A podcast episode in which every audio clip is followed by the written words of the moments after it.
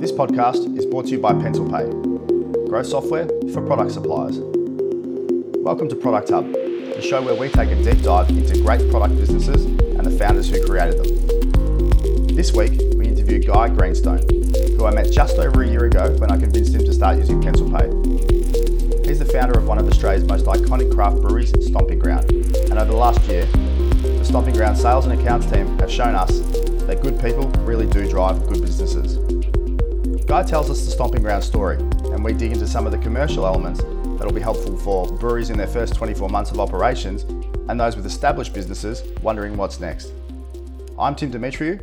Hope you enjoy the podcast. Guy, welcome. Thank you. Great to be here. So, uh, I saw I saw that you're a trained chemical engineer. Is that right? That's right. Yeah, I, University of New South Wales. I uh, that was my uh, degree um, back in the day. So yeah, finished. Uh, What made you do that? um, good question. I, I my my dad was really keen for me to do it, Yeah, and okay. I, I As loved, they do. as they do. I, I loved science. I loved chemistry, and um, I didn't really know what I was in for, to be honest. Um, it was uh, was a pretty tough degree. It's probably one of the tougher ones you can do, and um, I halfway through it, I wasn't sure that I ever wanted to be a chemical engineer, but I just wanted to finish it.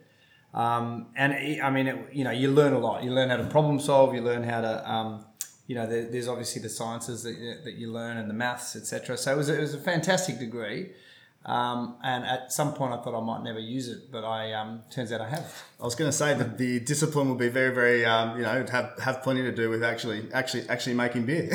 yeah, which is weird because I, my first job out of um, uni was actually with a big brewery, and I was working specifically in engineering, and that, I did that for a year, and then I moved into the commercial side of the business, Okay, never yeah, to do any engineering again, and I thought that was it, but then it came full circle, and then with the brewery, etc., I'm sort of starting to use all of those, um, Yeah, everything. I learnt again. awesome. And um, I guess, how did you kind of get started? Um, obviously, you know, we're in, you know, you, how long, how long, how long have you had Stomping Ground for now? Stomping Ground, five and a half years we've been up and running. Yep. Um, and uh, yeah, and then before that was the local tap house, which is um, you know a bit of an institution of a um, specialty beer venue in St Yep. Kilda and then Darlinghurst, and that started back in two thousand and eight. So Yeah, cool. So your kind of your your entry point into the industry was was was via the hospitality sector first. Yeah, kind of. I mean, I'd worked at, at a brewery before, a Mm-hmm. big brewery, in, in several different roles. Where, uh, one was in, in engineering, another one was in corporate strategy, and then the final one was in sales. Yeah, So I'd had a little bit of a look at various sides of the brewing industry, but then I left that, went into finance, completely separate, different kind of role altogether, and then um, and then moved back into the hospo side of things, and that was when this this particular journey began. Yeah. Uh, tell us about Tap House. So the local tap house is uh, effectively a shrine to better beer, European style tavern um, in St Kilda East.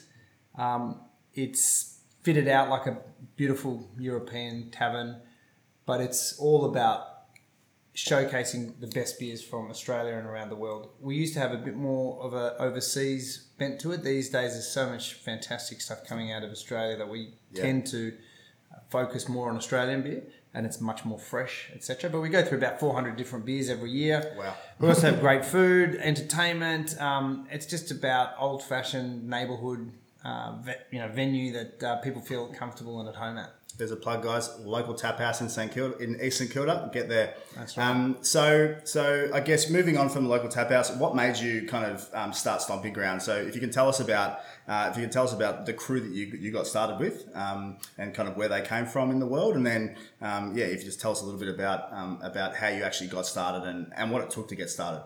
Sure. Well, I mean, I guess it really did morph out of the local tap house. So after being at the coalface of what was going on in the craft beer industry, which was really starting to take off, we understood, started having a great understanding of what consumers were looking for, and we were really excited by all these great, fantastic beers that were coming out, and we felt that we could do a good job of Yep. producing our own beer and our own brand. So we really wanted to do that. We'd already had a crack at um, festivals. So we, we had festivals at the local tap house, and we'd had all these fantastic festivals. They were always themed called Spectacular. So we had American ones, we had Canadian ones, we had uh, Italian, we had uh, New Zealand beers, and then one day we did an, an Australian themed one. We called it the Great Australian Beer Spectacular, and that became GABS. And everybody was falling over themselves to attend, and it became so big that we had to take it off site to the Royal Exhibition Building in Carlton. Okay. so uh, and then it grew over the years, over the over the following ten years, into a you know a multi-city festival in Brisbane, Auckland, Sydney, and, and Melbourne. And, uh, and so that was at the coalface of beer as well. And it was all very much about showcasing amazing craft beer.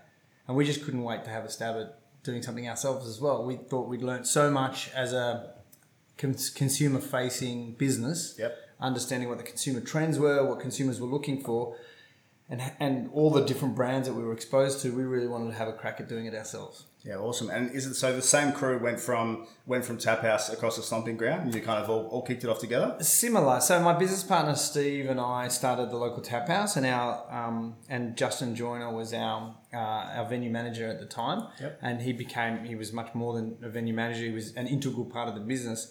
So when we decided to do Stomping Ground, uh, it, it was a natural fit that he became part of our shareholder group. Yep. Um, and so it was the three of us that started Stomping Ground and then a lot of the crew that we had at the tap house um, start came over with us to Stomping Ground. Yeah, cool. Having said that, we did find a brewer, a head brewer, Asher, that we went and sourced and asked around. You know, who's who's, who's the, the, best? who's, who's the best? Who's the you know the most up and coming you know talented brewer? And a few different people that we spoke to pointed to Asher and said, um, "Give this guy a call." Yep. So we did. We spoke to him. He was keen. We took him on a trip around the US and we visited every craft brewery that we could at the time. How, how is that as a job interview? Well, that's uh, it was hard work. You know. we, had to, we, had to, taste a lot of beer. Oh, who would have thought? so we, we were pretty, actually, we were pretty overwhelmed by how amazing the beer was and how much great variety there was in the US. But we were kind of underwhelmed at the hospitality offering and how the two, it was always sort of a bit of an afterthought. It was a, a tap room, but it wasn't really given a lot of thought. Because craft in the US, how many years before before the Australian independent, um, you know, independent, um, you know, brewery scene was the US kind of up and going? Well, I mean, they say that it was right the end of the 70s that the craft beer revolution started in the States. And it, depending on who you ask, but the States was kind of 20 years ahead of us at some point, at some point maybe 10 years. I think we've kind of caught up and yep. we're pretty close behind, maybe maybe a few years lagging in terms of trend. So they were definitely the leader in the world in terms of the craft beer scene. And it's all up through the, you know, Oregon, California, kind of like that, that that's really where it kicked off, right? Yeah, yes, it kicked off in California. I think they say that Steam, um, Anchor, Anchor Brewery and, and their Steam Ale was one of the first in um, California. Also, yep. Sierra Nevada, um, in in northern in Chico, California as well. They were kind of two of the pioneers. Yep. But also on the west coast, um, sorry, on the east coast, there were some great breweries as well, and and of course a little bit in the middle. I mean, Colorado is kind of considered west coast, but there's some great breweries in Colorado. Um, but Oregon, huge again, and and also the, the hop growing region of um, the, the United States is up in um, Washington State, yeah, okay. the Yakima Valley. Yep. So it lends itself to. There's a, a, lot of great breweries in Seattle, in Portland, Oregon, um, all sorts of places. Awesome. And um, so from there, you've gone on this you know overseas trip and taken you and taken your your new head brewer Asher over there. Um, what happens after that? Have you have you have you made plans back home to get all the equipment and, and, and get all that going, or have or did you want to just go and do a you know go off and do a, um, a bit of an investigative uh, journalism piece over, overseas? Yeah, so it was an investigative piece first. We wanted to see what we loved, what people were doing well, where we thought things could improve, and really kind of build a suite of ideas that we could then go and implement. So when we got back, the next step was to try and find a site. So that was pretty important, and we wanted to find a site in a in an area and a location and a geography and a demographic that really kind of suited our brand.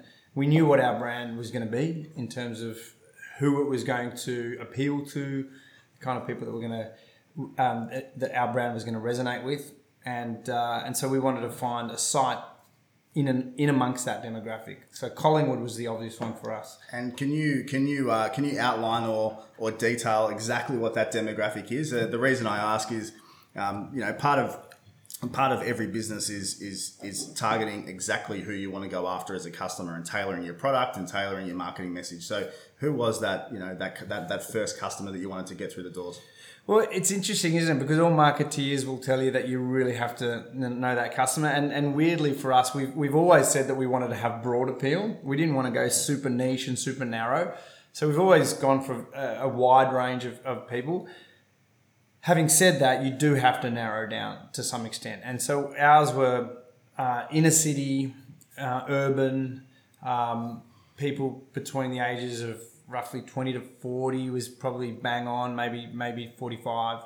Um, we wanted to be very female friendly as well. Mm-hmm. We didn't want our brand to be particularly blokey. Yep. Needed to be appealing right across the board. So we were going for, you know, um, people who were conscious. Um, there's a there's a term called neos. They're kind of okay. um, sometimes early adopters and, and people who are trendsetters. Uh, not in a hey I'm so cool look at me I'm but people who are a little bit more open minded and willing to try something different or exactly. try something new. Yeah, exactly. Awesome. Right. But yeah, ur- ur- we've our brand has got a bit of an urban edge to it. Yep. Um, having said that, we we love going hiking and we love you know the, the great outdoors as well. So yep. it is broadly appealing, but if you had to narrow it down, that's it. And how'd you who came up with the name?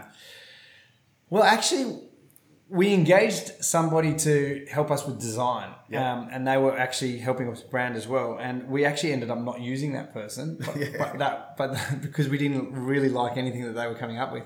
But the, at the end of the day, um, they came up with Stomping Ground. We were we were throwing up a whole bunch of different names. Throwing up doesn't sound good. We were especially not when we're talking about beer. no, that's right. We were yeah we were. Uh, we were looking at a whole bunch of different names and Stomping Ground. When we heard it, um, Steve and Justin certainly loved it straight away. It took yeah. me a little bit longer to come around to it for some reason, but I'm absolutely in love with it now. And and the reason we went with Stomping Ground was for a couple of reasons. One, Collingwood once upon a time was the epicenter of brewing in the whole of um, not only Melbourne but the whole of Australia. And over the years, all of these breweries has, had amalgamated and, and come together to, to the point where they were one big monolithic brewery, and which a, is it's a big building, and it's one. a big building in Abbotsford. And we were the first new brewery to open up in Collingwood in over hundred years. So we felt we were bringing wow. beer and brewing back to its original stomping ground. Yep, cool. Awesome. But a, but a stomping ground is also a place where you feel at home and comfortable. There's a sense of nostalgia about it. Kind of harks back to old fashioned values, and there's a sense of ownership over it. So this is my stomping ground or my old yep, stomping ground, yep. and we wanted people to connect with our brand in a way that they connect with their old stomping ground. Absolutely. I mean, how many how many times have you heard a grandparent or a parent say, uh, "This is my old stomping ground"? It just it just rolls off the tongue and it said so much. So it makes makes perfect sense. Absolutely, and there's that yeah that nostalgia piece. Oh, I remember when things were a bit more simple. Yeah, for sure. You know, well, we certainly remember a time when it was a bit more simple. Yes, yes, that's right. Um, so, so tell me about the first year in business. Sure. Um, you know, the first year in business, you know, you don't know what you don't know. So you kind of, in in some ways, you're always making it up as you go along, and there's no kind of amazing playbook. Uh, that you kind of read and go, oh, you know, step one, step two. You have a plan, you execute on that plan, but you learn everything along the way. So year one was really about assembling a core team. It was about finding the site. It was about starting to put the beer out there. And, you know, it was really kind of, uh, like I said, making it up as we go along. Mm-hmm. Cassie, um, for example, was one of our very first um, staff members. She'd come over from the tap house. She was she was an assistant manager there, and we decided that she could be great in sales. And so she was helping me out in sales one day a week, and we didn't have packaged product or anything. So we were actually taking growlers and flasks yeah. of our beer to different customers and like opening up the flask and saying, taste some of this. And they were going, yeah, that's good. I'll take two cans. so it was very lo-fi. We didn't even have any business cards. We had coasters that we produced and we were writing you know our name and number on the back of coasters and giving them to customers. I um I, I really I think every every every great business um, goes through that initial stage where they really haven't got a product mm. and they're out there just testing the market and seeing would, would someone pay money for this? Would someone actually give us give you some of their hard earned for this? And um, yeah, I think it's it's interesting. I mean, you know. Um, every I think every every good business does it. We certainly did it. Like every you know everyone does it. They you know you, you, you gauge the market prior to you know prior to actually getting out there. So so you've um, you've gone out and you've seen that people will actually pay for it and people will, will buy the beer and, and now you have to sell it. Yeah, so uh, you know, we it was all about. First of all, we we we're all, we're all massive beer fans. Yeah. So we were passionate beer fans. We've been in the beer industry, tasting every single beer out there for quite a long time. Like I said, we've done the US tour. Um, we we did a European tour. We just were very obsessed with beer. So when Asher was making this fantastic beer, it was it was kind of easy for us to sell because we're pretty passionate Yeah, about for it. sure. So and passion sells, and when you really have conviction and you believe in what you what you've produced, um, it kind of I mean I, I, I want to say it sells itself. I mean it never sells itself, but but at the same time, if it's a good product and the brand stands for something, and you've got people that are passionate behind it, then it's pretty compelling. And- Absolutely. And, and, that's what we found happen. We did. We decided not to go into package at all for the first year. It was- So it was keg only. Yeah, okay. So we were basically just on tap in and around the brewery, keeping it pretty local as much as we possibly could. And it started really resonating with our customers. People were loving it, consumers were loving it. Yep. We had a lot of support from local venues. We had the odd venue that said, "Oh, you're a bit close to us. You're a competitor." Yep. But that was for every one of those, there were probably 10 others who said, Oh, wow, you're around the corner, you're local. Yes, we'll definitely support you. Yep. And what was the what was kind of the cornerstone beer? Like obviously, um, you know, having a look at your range today, it's huge, and you ov- and you obviously um, create different beers for you know for a different palate. What was the what was the kind of number one beer when you were coming up when you were building that out? What what was the number one brew? First beer we ever did from Collingwood was Gibb Street Pale Ale.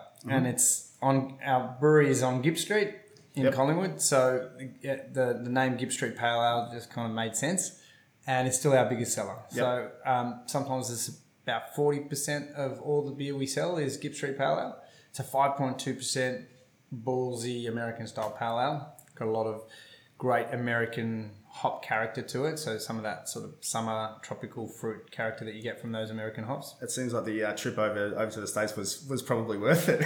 Yeah, look, I I mean, realistically, hops is part and parcel of the whole craft beer revolution. Without hops, I don't think the revolution would have gone in the direction that it did. It, it really brought hops to the fore. Yep. And prior to craft beer and this whole, you know, craft beer revolution and the hop revolution, uh, hops were really just produced for their alpha acid content, so their bittering content um, ever since the birth of the Cascade hop and the American style hops um, from from that region that I was telling you about in the northwest of the US, that's when craft beer really started to happen, and you get really interesting characters from these different hop varieties.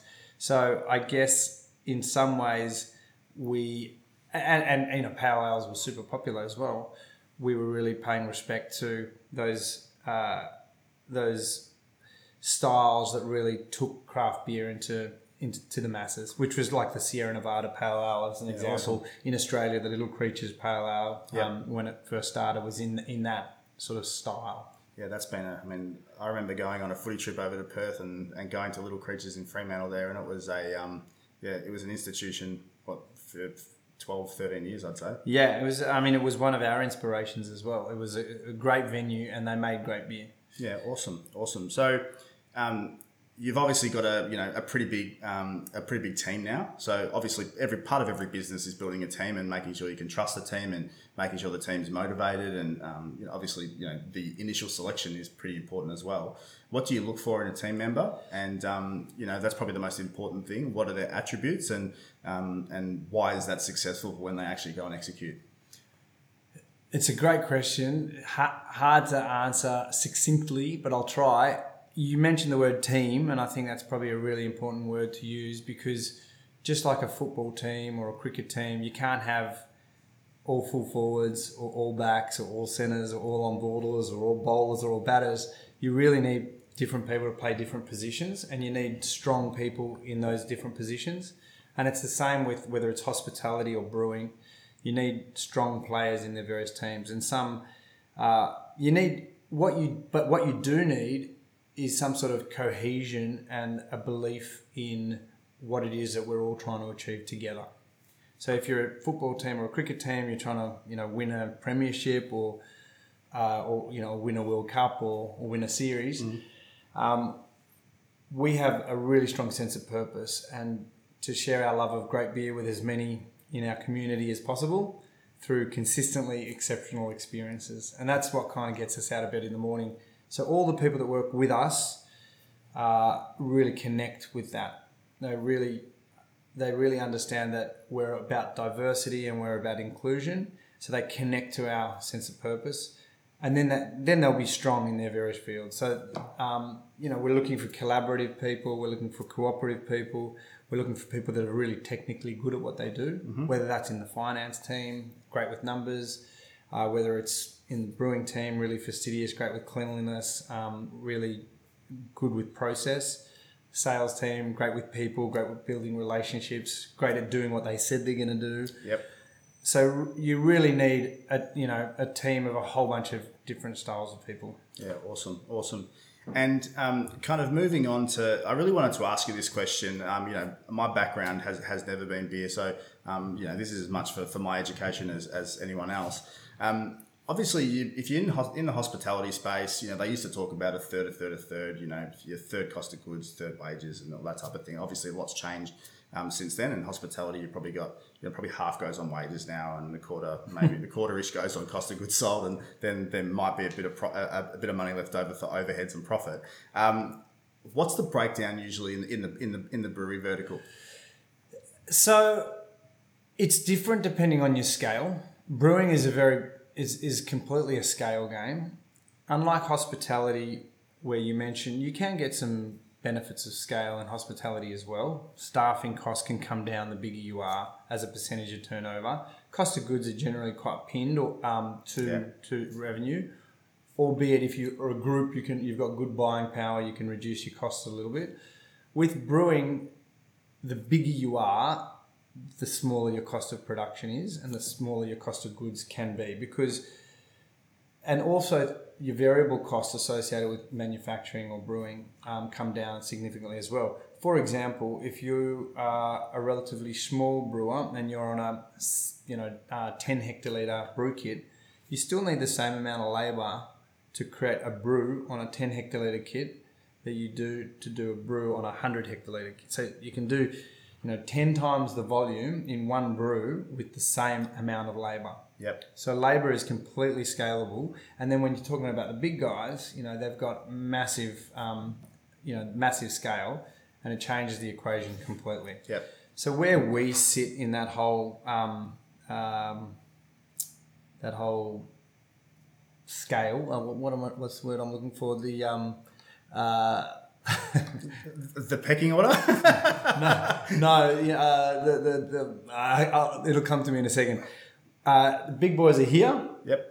Everybody else is is way over on Okay. the on the left hand side, and we're you know so we're, we're completely a subscale um, producer compared to those big boys. So our cost of goods will be, and it depends on how you, you know how you define your cost of goods, will be roughly around you know the 55 60 percent mark Yep. Uh, depending on whether you've got logistics in there, etc. So profit margin, uh, the gross profit margin is about forty percent, and out of that forty percent, we still have to take out labour, utilities, rent, Yep. um, you know, marketing expenses, Yeah, sales expenses, all of those sorts of things. So it's a, it's a unlike cost of goods in, in hospitality, which are around about thirty percent, Yep. like you were saying, maybe twenty five percent. If you, yeah. Um, it's more like sixty percent cost of goods. Yeah, wow, okay. yeah, in in uh, in brewing, in manufacturing. For us, for the big boys, it's much less. It's probably that probably leads on to uh, leads on to um, another area. I, I wanted to ask this a bit later on, but we can kind of jumble it up.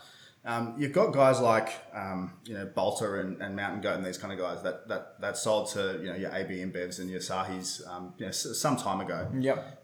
Would they see the benefit of that scale once they fold in, or would they keep operating their businesses um, in, in, the, in the same manner? Um, obviously, they haven't got the volume of distribution that the others have, so they might not benefit so much from the, the scalability of the infrastructure. So, um, in your mind, would they benefit um, from from kind of increasing their it from? Um, would they have the scale benefits that the the big guys get because they're folding in, or would they continue to run their operations as they were? I think they do get the benefits of the scale. It's not necessarily immediate. Mm-hmm. Often, the smart acquisitions these days are letting them run their own race for a while Yeah. uh, without changing too much. Certainly, when it comes to sales and marketing, but there are always synergies around things like production, uh, buying, bu- you know, getting grain cheaper, getting hops cheaper, getting aluminium cheaper, getting glass cheaper, um, getting cardboard cheaper. All of these things. Then brewing at a much larger scale, for instance, one of the key products or one of the sort of the flagship products of any one of those acquired breweries being taken over to larger scale uh, would definitely create some huge benefits in terms of cost of production. And I'd imagine, um, you know, obviously a, lot of these um, do a lot of the, the, the majors have they got um, have they got breweries in each in each state kind of thing, or do they do they all, all I mean, or do they all do a lot of it out of the out of the Victorian? No, they do generally have breweries in each state. Okay. Uh, CUB's got breweries in each state. Um, uh, Lions got breweries in each state, although their breweries is in uh, Geelong. That's the Little Creatures Brewery now. They never had a big, big brewery, but they did have one in every other state. Uh, it's interesting because the big brewers are finding that craft beer and independent beer has torn strips off mainstream. Yep. So some of their big, big breweries are almost too big for craft beer. So they've kind of been caught that they need this kind of medium scale uh, brewing facilities, Yeah. Okay. and the, and Uh, as in uh, too expensive to run a big one, um, and and t- kind of too expensive to run a big one, and too much for a small one type of thing. yeah, that's right. Yeah, yeah. yeah. So, but but so they're, they're you know they're smart and they're, they're figuring out how to how to right size Yeah. a brewing operation for, for the brands that they've acquired, and, and and they've got various different sizes. So, for instance, Little Creatures is a perfect example. It's uh it's a big enough brewery to take on something like Furphy. Yeah. Um, yep. and uh, you know and, and, and little creatures but uh, and, and really sort of they can put other brands in in there that are kind of in between the small scale production of, of a craft brewer and a medium that's the medium scale and it's not quite ready to go to you know the massive sort of Lidcombe plant or the or the Abbotsford plant at CUB or anything like that Yeah, so all right, all right. The um, the so moving on from that um, around the um, so obviously uh, that's talking about kind of consolidation of some of these smaller breweries, um, the independent breweries that are, that are selling up.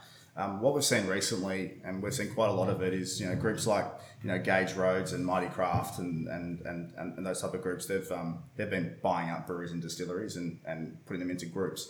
Um, do you see the market going down that kind of consolidation route, or do you see that true independence kind of uh, kicking on for the for the foreseeable future?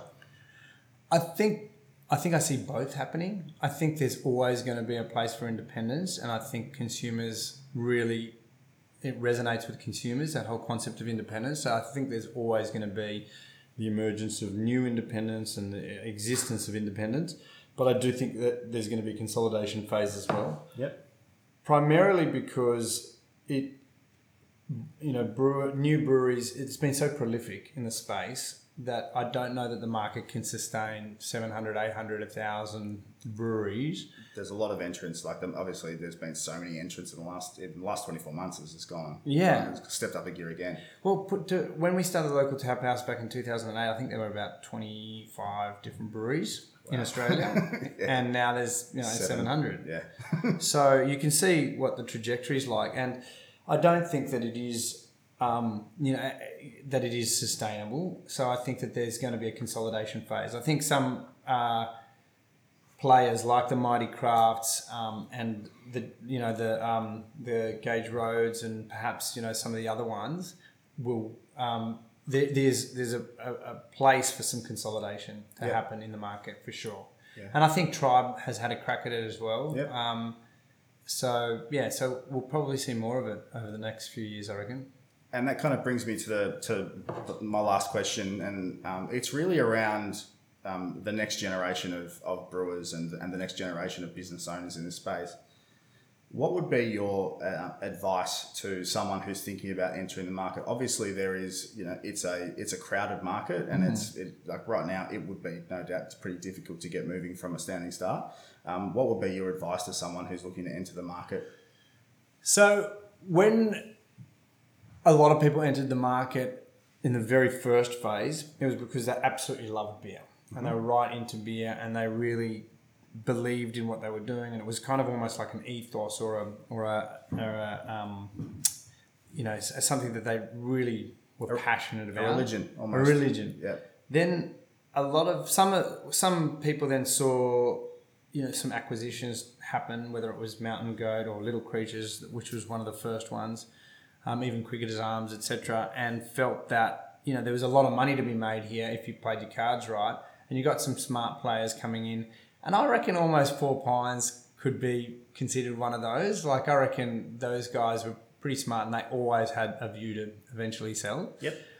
um, I think they were passionate about beer as well. Um, but I think that they were super smart guys that um, that did a really good job, but always had an exit in in in mind. Um, and I think that that at that maturity level of the industry, I think there was plenty of room for those sorts of players. These days, if people are jumping into the industry because they are keen on an exit or they're keen on you know making shitloads of money, um, I think they'll probably get a rude shock Yep. because it is massively competitive. Um, there's real downward pressure on pricing to be competitive. It's very hard um, to make money out of it. Um, so if you're going to get into it, my advice would be get into it for the right reason Yep. because you can't really guarantee that you're going to be able to exit it in, in any kind of um, big earn out kind of way. So you better love what you're doing Yep, because it's that's it's a, it's a tough and it's a long grind. Yep. Um, and and that's you know and, and, and, and that's I think that's just the reality of it being in a really competitive market. And the other advice I would say is that manufacturing, as we've already discussed, and therefore brewing is a real scale game. So it's very hard to get anywhere near profitability or certainly cash flow positive kind of territory until you get a certain scale. So the only way to make it work to kick things off is with hospitality. You need to be able Yep. to sell your own beer at the full hospitality margin. Have venues to be able to support it and, and distribute it. Yeah, and that's I think that's um, if you if you don't do that, I don't. It's, I think it'd be very hard to survive. And and these you know contract brewing, there are still some brands that generally are only contract brewers. They don't have their own bricks and mortar. I think we've seen a period of time where it's very very hard to survive as a pure contract brewer. If you contract brew for a period of time while you build a brand until you bring in some production yourself, I think that can work. But I think being purely a contract brewer is um, it would be pretty hard to make it work. And what I've seen is that product, the product that you go with, um, if you're a later entrant into the market, just say if you entered in the last 24 months, if you want to be, um, if you want to, if you want to kick off really, really fast and be able to distribute quite heavily, um, what what I've seen is a lot of these, you know, um, gluten free, for example, and they've really some of these brands have really focused on, you know, just doing one or two beers that are slightly different. They've really differentiated product and taken a bit of a punt, a bit of a risk, and um, you know, some of those guys have you know have seen some real scale. Um, so, I mean, would you would you tell people just to brew what they want to brew, or would you would you encourage them to, to try and find a, a niche in the market that they're passionate about? Yeah, I mean, I I guess you know one of the things that always surprises me is you know the emergence of a new style, and and and sometimes you can't pick it. You just see it happen, and you just and it just and there it is. So. I, think it's the same as fashion, same as technology, same Yeah. as anything. It just it just hits. yeah, and I, th- I think trying to um, figure that out, you know, and try to pick something based on what you think is going to um, really go is, is a tough one. But I think if it's based on passion and, and you know what it is that you love and, and you you you know it's, it's something that excites you, um, then I think it can. It, it's probably likely that other people are going to feel the same way you do about it. Like for instance, we saw seltzers um, Yep. really kind of hit the market in the last couple of years and go absolutely nuts. I when I, was, I could never get excited about seltzers myself. I don't drink them. I'm not excited by them, and I know people are making shitloads of money out of them. And I know some breweries have pivoted to the point where they're almost two thirds of their production is seltzers. But I, for, for us, we could just I could, you know, it's all about what I love and Yep. passion, and I can't I can't go and say try this seltzer. It's amazing Yeah. because I'm not. As, I just don't like seltzer. so, uh, so, and and interestingly, I just read an article from the US that's seen seltzer go ballistic, and then it's now dropping off a cliff. Now, maybe Australia will follow as well. It, ten, it tends to. So it'll be interesting to see what happens. But then there'll be something that comes and replaces that. So it's really- I don't know if I've answered your question. No, you have, you have. It's uh, basically unless you unless you want to brew it and unless you are passionate about it, it's very very difficult to make it a. It'd probably be difficult to make it a priority. I would imagine.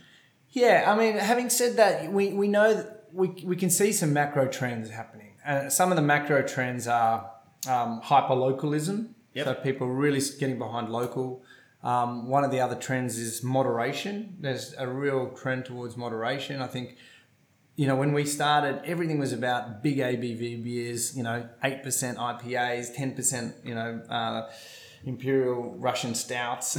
um, these days, it, you know, the last five years or four years has really been about sessionability. We've seen a lot of, you know, um, beers come out in their in the 4% range, some in the mid-strength range, and now we're seeing even more moderation type beers coming out, sub three and a half, two, you know, two and a half percent, and all the And- and zeros and, zero. and, I mean, alcohol frees. You have a look at heaps normal and, and, and groups like that, and they've just you know they've the last.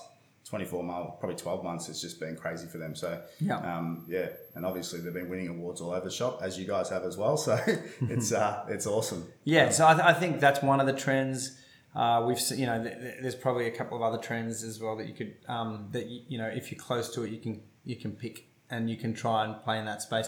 And I think one of the one of the um, one of the things that we're learning at the moment is to be fast to fail. Mm-hmm. So to really kind of have like sometimes you kind of want to watch it and say, is it really going to go? And then you can miss the boat. Yeah. So sometimes it's worthwhile going if you if you believe in the product, um, actually getting out there and just doing it yourself straight away. And then if it flies, fantastic. And if it doesn't, who cares? if you've got the infrastructure there Yeah. and you've got the ability to produce, it's um, it's you know, it makes it makes sense that you you, you try and ride the wave again. Yeah, exactly right. yeah, cool, awesome, mate. Thanks so much. I really appreciate you spending the time with us today. My pleasure. Yeah, awesome. Cheers. Yeah, fantastic. Thanks, buddy. Cheers. No worries.